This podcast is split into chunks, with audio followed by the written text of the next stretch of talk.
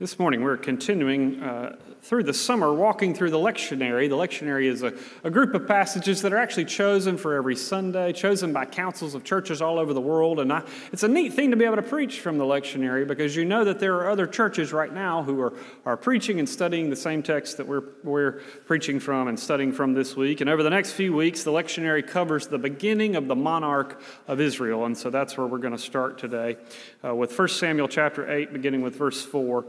But before I read that to you, I invite you to bow your heads and join me in prayer. Gracious and loving God, we come to you now with open hearts, hopeful to hear your word. We pray by the grace of your Spirit that the words we hear and the thoughts of our hearts will lead us to your will for all of us as your church and for each of us as your children. For God, we love you. We thank you for your love. Amen. So again, 1 Samuel chapter 8 beginning with verse 4. Then all of the elders of Israel gathered together and came to Samuel at Ramah and said to him, You are old, and your sons do not follow in your ways. Appoint for us then a king to govern us, like other nations. But this thing displeased Samuel when they said, Give us a king to govern us. So Samuel prayed to the Lord, and the Lord said to Samuel, Listen to the voice of the people and all that they say to you. For they have not rejected you, but they have rejected me from being king over them. Just as they have done to me from the day I brought them up out of Egypt to this day, forsaking me and serving other gods, so also they are doing to you. Now then, listen to their voice. Only you shall solemnly warn them and show them the ways of the king who shall reign over them. So Samuel reported all the words of the Lord to the people who were asking him for a king. He said, These will be the ways of the king who will reign over you. He will take your sons and appoint them to his chariots and to be his horsemen and to run before his chariots.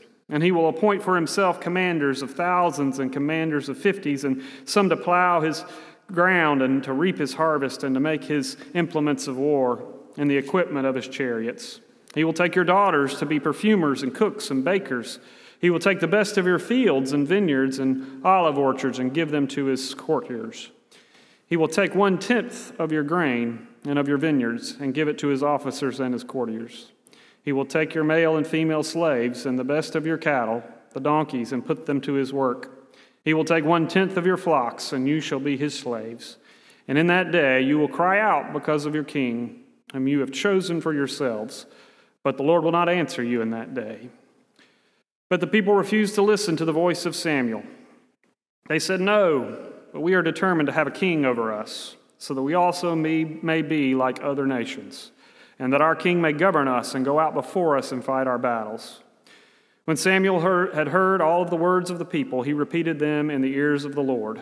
And the Lord said to Samuel, Listen to their voice and set a king over them. Samuel said to, then said to the people of Israel, Each of you return home. This is the word of the Lord. Thanks be to God. So, as I begin, I want to say a, a, word of gratitude for allowing me to be away last week and uh, uh, celebrating our normal family vacation that we take every year on Memorial Day. I also want to say thank you to Linda. She preached a wonderful sermon last week. If you haven't had the chance to listen to it, I want to encourage you to go online and do that. She did a great job. So, so thank you, Linda, for doing that. It was great to be away with family last week. We have an annual uh, vacation with Julianne's family, and it got me, gave me a chance to get to see my niece and my nephew, my wonderful little niece Chloe is six months old, and she is just the calmest, happiest baby you might imagine. And that's a good thing because her older brother Colson is full of energy.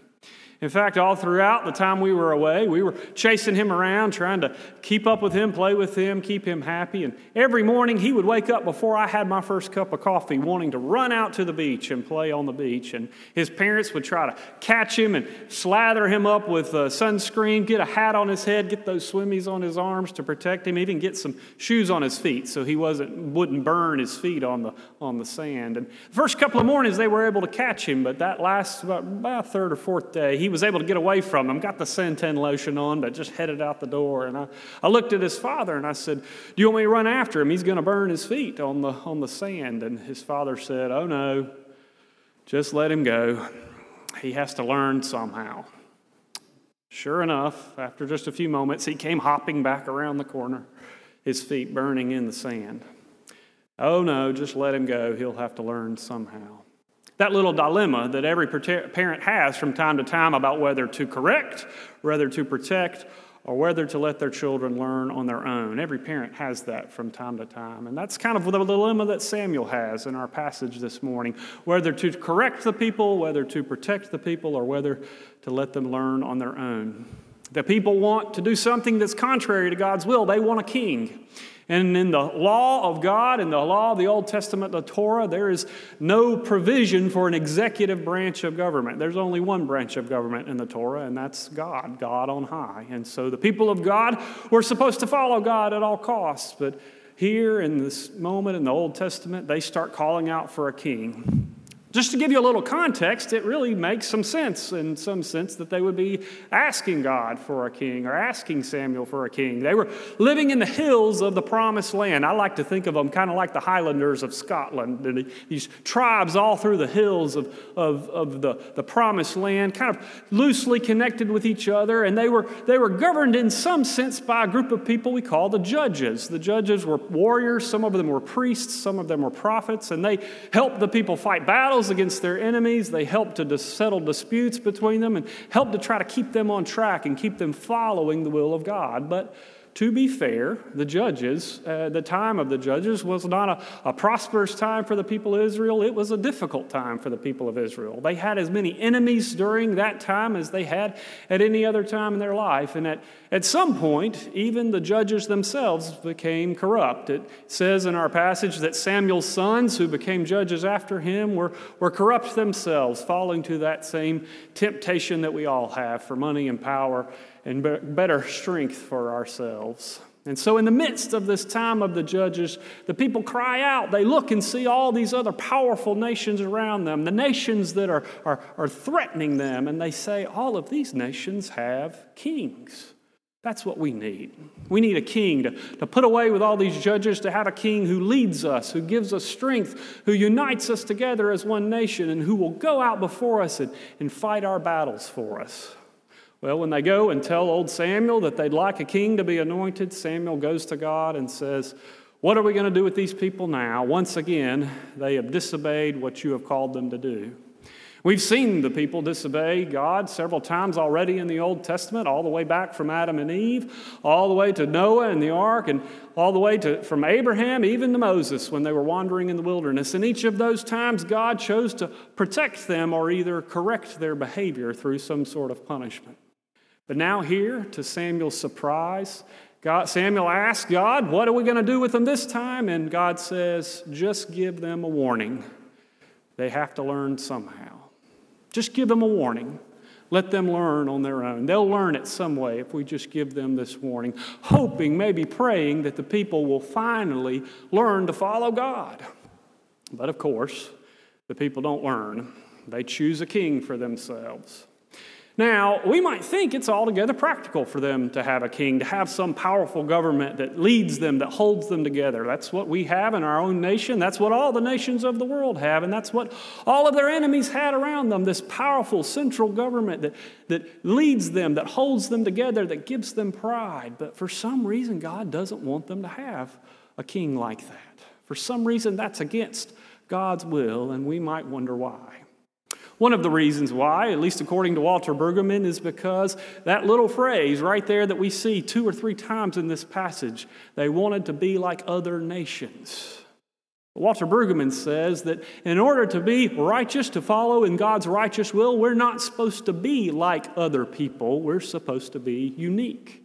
If you have a righteous relationship with God, then we are unique from all of those other nations in the world. God did not call the people of Jerusalem, the people of Israel, to be like all of the other nations. He called those people to be a light to those other nations so that they would follow Israel, not so that Israel would follow them. And it's hard to be unique, isn't it? It's hard to step on out on our own and, and do things our own way, or maybe better yet, better said, to do things God's way. It's easier for us to, to follow in the footsteps of those examples around us because when we follow the, the lead of other people, then we know we've always got someone at least that, that accepts us because we're imitating them. But the truth of the matter is, God calls us as Christians, as disciples, as the people of God to be a unique people and we should look unique if we're truly being disciples of God. I remember at my last church, one of the, the great uh, leaps of faith that we took is we were going to try to, start our own church, start a new church, plant a new community of faith, not too far away from where we were in North Atlanta.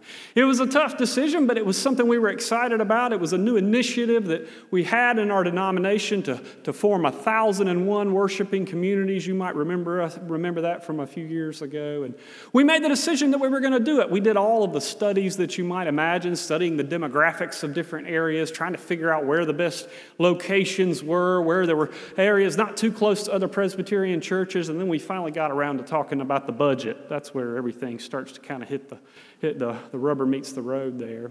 And that's when people started to ask the questions well, you know, there's already churches up there. Are we just going to try to imitate what they're doing? You know, there's always already people up there who are doing church very well. They've got great audio visual uh, effects, and people just are so overwhelmed and entertained. There's no way we can compete with these other churches that are already up there.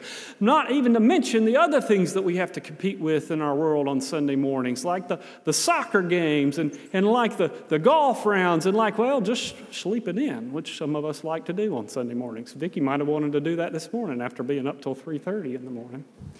All of those things that compete with us every single week. Why would we go and, and plant a church up there and try to compete with all of those things and try to better them at their own game? And to his credit, our senior pastor, Lane Alderman, at the, at the time said, We're not going up there to be to compete. We're going up there to be unique because there's something unique about us. There's something unique about being Presbyterian. There's something unique about our theology, about the way we see God and about way, the way we see the world. There's something unique about a faith that says we love God because first, God loves us. There's something unique about a church that says every single person created by God is called by God. There's something unique about a church that says every single person created by God may be called to be a church leader. There's something unique about a congregation, about a church like that. And so we're going up there not to be like those other people, not to be like those other churches, but to give them the opportunity to be unique as well, to be different. But it's hard to be different. And maybe that's why God knew that these people would fail at being different. Maybe that's why God knew they would, be, they would fail because they would never pick that different king, that different type of king that we're called to choose. Because you see, the people didn't choose a different type of king. They chose the same kind of king that you see in all of those other nations out there in the world King Saul. King Saul was a powerful leader, he was a good looking guy. I can only imagine he looked something like me. he was a good looking guy, strong, handsome, powerful. He led armies. He had had many conquests. He was a, the kind of leader that, that you would imagine. He fit the bill to a T. But he's not the kind of leader that God would have chosen. He's not the kind of leader that God would have asked for. He's not the kind of leader that God was in the law and in the prophets. You see, King Saul was just like all those other leaders in the world, and, and God and Samuel tried to warn them about King Saul that this was a person that was not going to give to you, but this was a person that was going to take from you. This was not going to be a person that just united you all together, but this was a person that was going to make you serve him. He was not there to serve you, but you to serve him. You may think that this king is going to prevent you from being slaves to all those other nations out there in the world, but the truth of the matter is, you're just going to be a slave to him. That's important for us to remember. And I dare say, I would be remiss if I didn't say that's a healthy thing for us to remember when we're choosing our own leaders today. To remember the kind of person that God would choose That the, the world that we live in, the governments that we've created, are all human constructs. They are not things that come from God. They are the, the best that we can do as human beings with our frailty and our brokenness. And every time we try to choose a leader, we should try to think about who is the person that God would choose. And when we look at the people in the Bible who God chooses to lead, well, they're not people like Saul. They're people like Moses who could barely speak. There are people like Abraham who were nomads. There are people like the disciples who were plucked from obscurity. There are people like Jesus who we didn't really know about until his mother gave birth to him. We need to think about who God would choose. And far too often we think about who we would choose, who would make us wealthy, who would make us powerful, rather than those people who point to God. And I would be remiss if I didn't say that it's not only who we would choose, but how we choose them. In our political nature right now, we spend so much time demonizing our enemy and lifting up or making our own candidates righteous. And what we need more than anything else is that air of humility to remember that we all make mistakes, we all do good things, and we all do bad things, and every last one of us live by the grace of God. And those people in the world that God would use are not those heroes like Saul, but those anti heroes, those people that we least expect. Maybe that's why I always get so fascinated by those anti heroes in our world. People like Mother Teresa, people like maybe Rosa Parks, people like Fred Rogers. Because God somehow finds these people who are meek and peaceful and kind and somehow uses them to the glory of God. You might remember if you saw that documentary about Fred Rogers a couple of years ago, that great story of him going before Congress in 1968 to help get money for public broadcasting. At the time, there were people who were saying this was a waste of money. We need to, to get rid of this and use this money for other things. And all throughout the day, a group of people who had came to speak on behalf of public broadcasting stood in front of this communications subcommittee, telling them in a very self righteous way about how they were ruining the country by taking this money away. And then, right at the end of the day, 143 pounds of nothing, a tall, pale man sat before the committee and rather than reading this long sheet of paper that he had written, he just looked at the man and said, Let me just tell you about my television show. Every day, I try to teach children you are, you are loved just the way you are. And it was those words of, of authenticity, those words of kindness, those words of humility that melted their heart that melted the heart of Senator Pastore and the other members of the committee. And God used someone so meek and so lowly to change the world, to do something, to change the powers that be. When we think about who our leaders are, we need to think about the people that would be in the same way authentic and kind and loving and generous, the people that God calls us to be. And maybe we need to treat our enemies the way God calls us to treat our enemies as well. But the true hope of this passage is not that we will one day choose the right leader. The true hope of this passage, the true hope of our faith, is that the right leader a long time ago chose us. That the right ruler who loves us and promises never to forsake us still has not forsaken us. That right leader who continued to work through the history of Israel in spite of the choices that they made. That right leader who was with them every single step of the way. That right ruler who has been our king and always will be our king. Jesus Christ, our Lord, who loves us and is with us and hopes and prays that we will maybe someday choose the right leader. But until then, that leader, Jesus Christ, our Lord, promises to serve us, even when we don't serve Him. Promises to be faithful to us, even when we're not faithful. Promises to give His life to us, even when we choose to keep our lives for ourselves. Our hope with this monarchy, our hope with the history of Israel, our hope with the future of our world is not that we will one day choose the right ruler. Our hope is that God has held on to us and promises always to do so. It's when that happens that we realize who our ruler is that the world may finally be changed. To the glory of God. Amen.